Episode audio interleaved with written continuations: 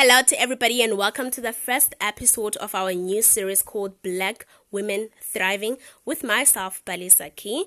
Well, first things first, thank you so much for lending me your ear. Thank you for pulling that chair as we have conversations with these wonderful women sharing their stories with us, their experiences with us. And first to share their story with us is a lady by the name of Zodwa Gqwaka. And um, in my opinion, she's one of the multi talented people that I know. She is really a woman of a different status. I have known her since I was a teenager. I would say what drew me close to her was her purity of heart and her gift in writing. Those are the things that really drew me close to her, and just how now she has been growing in the business world, and which is why we have her here to share her journey in business and how she is thriving as a businesswoman. Sister Audra, you welcome to our podcast, Voice of Royalty. You welcome. Hi, Balisa. Thank you so much for having me on your show. I do not take it lightly. I really appreciate um, you seeing value in what I have to say. So I'm glad to be here, and hello to everybody that's listening. Well, you're welcome. And I mean, we're happy to have you here. So tell us, how did your journey into business begin? My journey um, with business began when my husband and I felt a frustration with where we were um, in our own lives, and we we knew that we were capable of creating something that would bring innovation. Um, and for a good month or so, we were cracking our skulls, thinking, what could we, what could we introduce in our town that's not being done because we were desperate to to bring innovation. Whatever we were going to be doing needed to be innovative. We don't want to replicate something that was already in existence. So um, that's how delivery chap came about where we took an existing concept in your metropolitan cities and brought it to Queenstown and just customized it to Delivery Chap and the market of Queenstown. So that's how it began. It began with us wanting to break out of the status quo and bring innovation. Oh, wow. So you guys wanted to bring innovation into town, and that's exactly what you did. And actually makes me think of a certain speaker who once said, you need to look for what's missing in your town or in your community and ask yourself, how do I bring um, that into picture? How do I become a problem solver? And I think that's exactly what you guys have done in your town. So I just want to know with I'm sure that you had a lot of business ideas.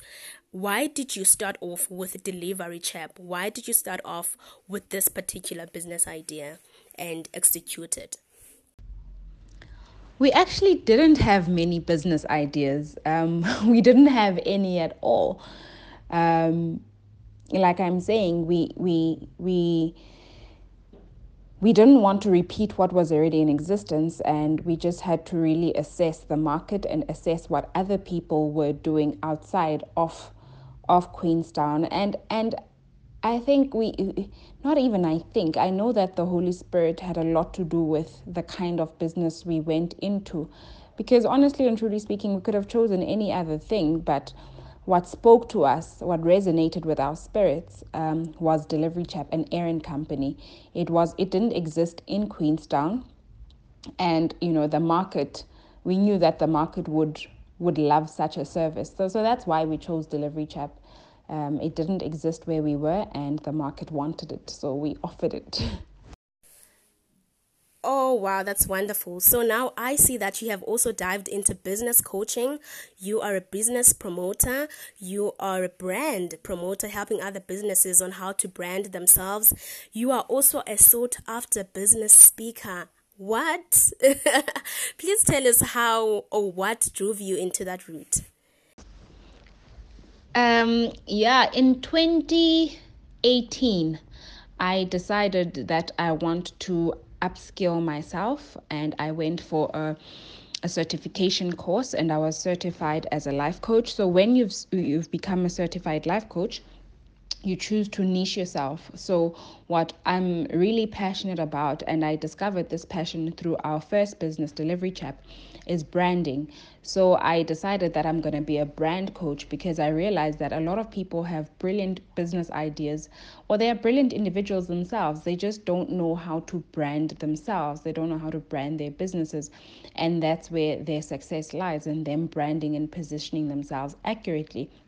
So that's something that was very close to my heart, and I, it just happened with me so automatically and so so easily. You know, I, I, I found positioning and brand creation for myself so easy, so fascinating, and so beautiful because there's a lot of internal processes that take place in branding, and that's I teach on that a lot because I don't just do brand creation or brand management. I do that, but it's heavily embedded on personal development. So that's how that happened. And speaking, well, I I realized when I spoke that people responded pretty well to what I was saying. And the more I spoke, the more, you know, the idea of becoming a speaker fascinated me because of the response that I would get. That's how speaking happened. I didn't even know I was a great speaker until people would tell me that you speak really well. I was like, maybe that's something I could do like properly. So that's how that happened. I'm actually not a business coach, I'm a brand coach. So anybody who wants branding, you could say you want to be branded, not for business purposes, but for your own individual purposes. You want to be branded, I could brand you up. Um, so I think a lot of what's happening, um, the trajectory shifted after I went for my brand certification coach uh, when I got my brand certificate, um, certificate, yeah, English guys, after I got certified as a brand coach, that's what I'm saying.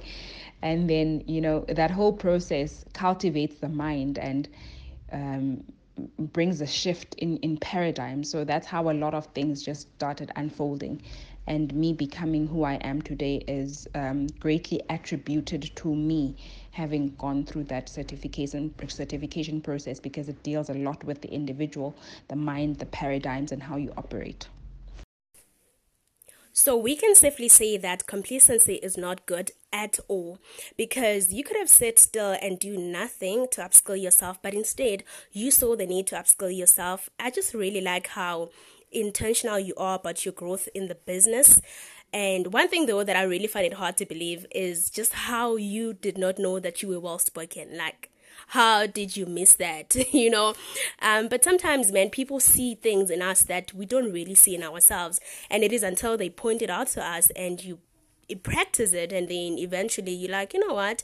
Actually, I am gifted in this area of my life. So I want to know what is the biggest misconception about entrepreneurship? the biggest misconception about entrepreneurship is that it's easy. oh my. Oh, wow. Ignorance is bliss, hey. But um I've heard a lot of people that are that are comfortable in their in their in their jobs and are just fed up with their jobs or, or for whatever reason and they think yo, I wish I was self-employed because if I was self-employed now I'd be I'd be home or my hours would be flexible or yo, people have no idea how strenuous entrepreneurship is. Ah, you have you have headaches, you have sleepless nights, you have worries, financial and otherwise. There is a lot of strain in entrepreneurship and people who want to leave their jobs just because they're fed up with their jobs and want more freedom and more time, they will not find it in entrepreneurship. Instead, they'll even be more frustrated than they were in their jobs and they will actually want their jobs back. Entrepreneurship is not a vacation, entrepreneurship is not sitting at sitting at home all day, entrepreneurship is not having the whole day to yourself. Uh, literally, when you are an entrepreneur, you work 10 times harder than what you did when you were um, employed. And even 10 times might be an, an understatement. So that's the biggest misconception that it's easy. Oh my goodness. Entrepreneurship is basically not that easy, guys. And um, I just want to know. We'll come back to to to how is it not easy and and sector. And I think you have explained how is entrepreneurship not easy, um, but you will get into details in in terms of that. There's there's a question that I have for you, but I just want to know before that. Have you ever experienced discrimination or prejudice based on your gender and race as a black young as a young black business woman? Yes, I have experienced um, discrimination and prejudice. Um, and it's usually at the meeting stage when all a person has on you is your gender and your race, and they really don't know the substance that you carry and the weight that you have so i have but it, it it it it then became a lot easier to move on in that working relationship if it moved on um, when they realized that there's more to the race and there's more to the gender. The the substance that we're dealing with is actually it outweighs whatever preconceived ideas that they might have had of my race and of my gender I really think that um, sometimes we have to work twice as hard simply because of our gender and because of our race. Because when you enter that room, the first thing that people notice is is your gender and your race, not knowing of the substance that you carry. Like you said, I mean, it's the issue that's in the whole world, something that's happening not to just a particular person, but to a certain group of people. Um, but hopefully, we will move past that and we will not not thrive because of such things you know what i mean? So i often think that entrepreneurship is easier said than done. Am i correct? You are 100% correct. It is definitely easier said than done. Starting a business sounds so oh, so, you know, so I don't know even the word, but you know, entrepreneurship is a buzzword in, in our time. Everybody wants to be an entrepreneur, everybody wants to hustle, but really only a few have what it takes and the capacity to build something and build it to a, a place of it being established and successful because of how difficult it is. There are many knocks on the road. There are many times where you just feel like giving in and giving up, but you really need the conviction. Um, the conviction of your why, amongst other things, really keeps you going. If you don't have the conviction of your why, amongst other things, you will definitely give in because it's a lot easier said than done. Absolutely, it is a buzzword in our time. Also, I think entrepreneurship sounds so fancy because looking from outside, it's all glitz and glam because you have no idea what really goes down, you know. As a young person who aspires to be a business owner, to be an entrepreneur, I often think of one constraint, and I'm sure most people that are listening will probably agree with me. It is this issue of capital. I have this brilliant idea, but where do I get these millions? Where do I get these thousands? You know what I mean? And I, I hear about loans, but am I gonna get approved? And if I do, am I be am I gonna be able to really pay it all back? Like there's also fear around acquiring funding for your business. And there's also NYDAs, there's all these other sources that you could think of um, it's really something that we need to talk about. Faith, Palisa. Faith. Um, because there are a lot of things that in our own life and our business journey that did not make sense and that were a pure product of faith. Even our car, when we started Delivery Chap all those years ago, the when we had the idea for the company, we didn't have a vehicle, which is very instrumental in being an errand company. You need something to run the errands with, and we didn't have a car. And lo and behold, two weeks after we were discussing the business idea, my father in law gifted us with a car. And we were like, this can only be God. So in in as much as we we can and we should deploy our own efforts into making things happen there is a huge um, aspect of faith that needs to be considered when there is no funding we really need to um, throw our hopes to God and say, Lord, ECDC is not doing anything, CEDA is not saying anything, NYDA doesn't have money. This is the idea that I have. And just pray that out and have faith that something will happen because God's resources really are unlimited.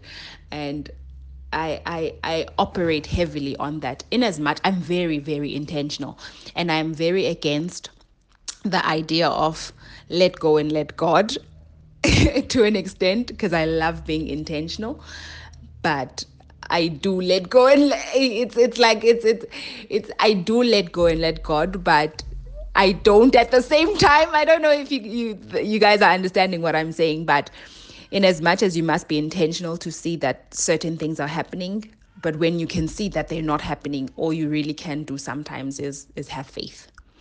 Um, on a more practical basis, you just have to exhaust every opportunity, every possibility that there is within yourself and find creative ways as well of how to um, generate the capital that you would need. Um, whether it is by doing other other jobs that are not in, in line with your business, whether it is working and, and, and, and saving towards capital, but just try to be creative as as as much as you can to to find. But don't stop because you, you don't have capital. There are many ways um, to skin that. What is it? Skin that cat? I don't know.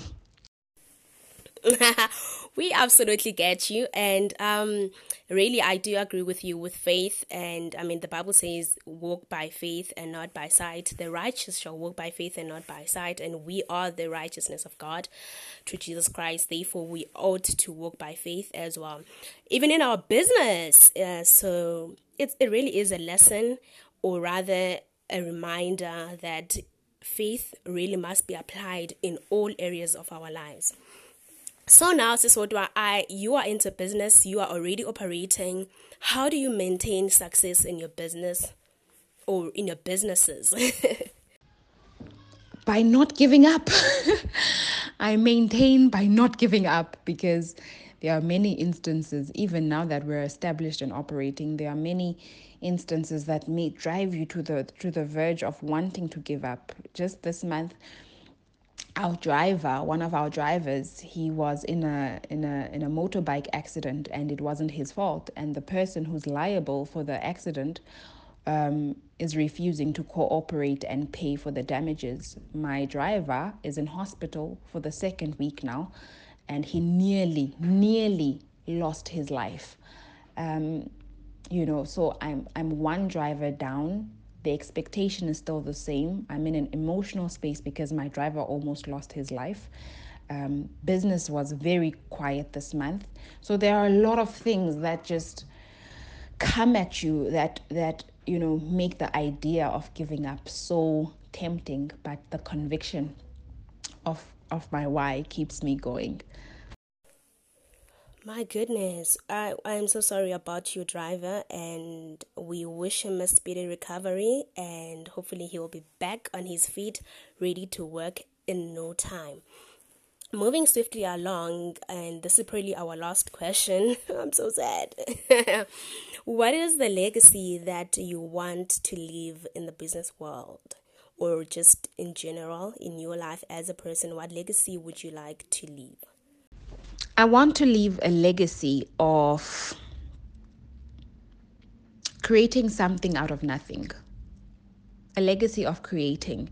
Because one of the things that I'm very passionate about is um, the fact that we are hungry and poor and in lack because we don't create. Our, our wealth is in creation because when we do create, we create solutions for other people, solutions that other people are willing to pay for. Um, so I want to leave a legacy of creating in the in the business world. A legacy of creating something out of nothing. Wow, how brilliant is that? Sisodwa, thank you so, so much for taking the time to sit down with us and have this very insightful conversation. It is not taken lightly. I thank you very much for your time. This has been great, and I'm sure everyone listening feels the same way. We have taken notes. We wish you nothing but the best with everything that you do. We can't wait to see you in billboards and your businesses. it has been so wonderful. Thank you so, so much. Balisa, thank you so much for having me on your show. I have had a blast answering these questions, and I really hope that people who are listening will receive value from them.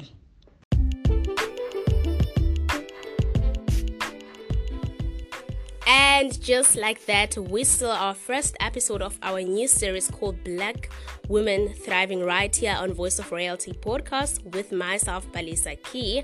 We just had a lovely conversation, very insightful and very inspiring and very refreshing with a lovely lady by the name of Zodwa Gqwaka. If you want to get in touch with her, make sure that you follow her on all, all her um, social media platforms. She goes by the name of Zodwa Gqwaka on Facebook she unfortunately doesn't have Twitter, so on Instagram she is official Zodwa Gqwaka.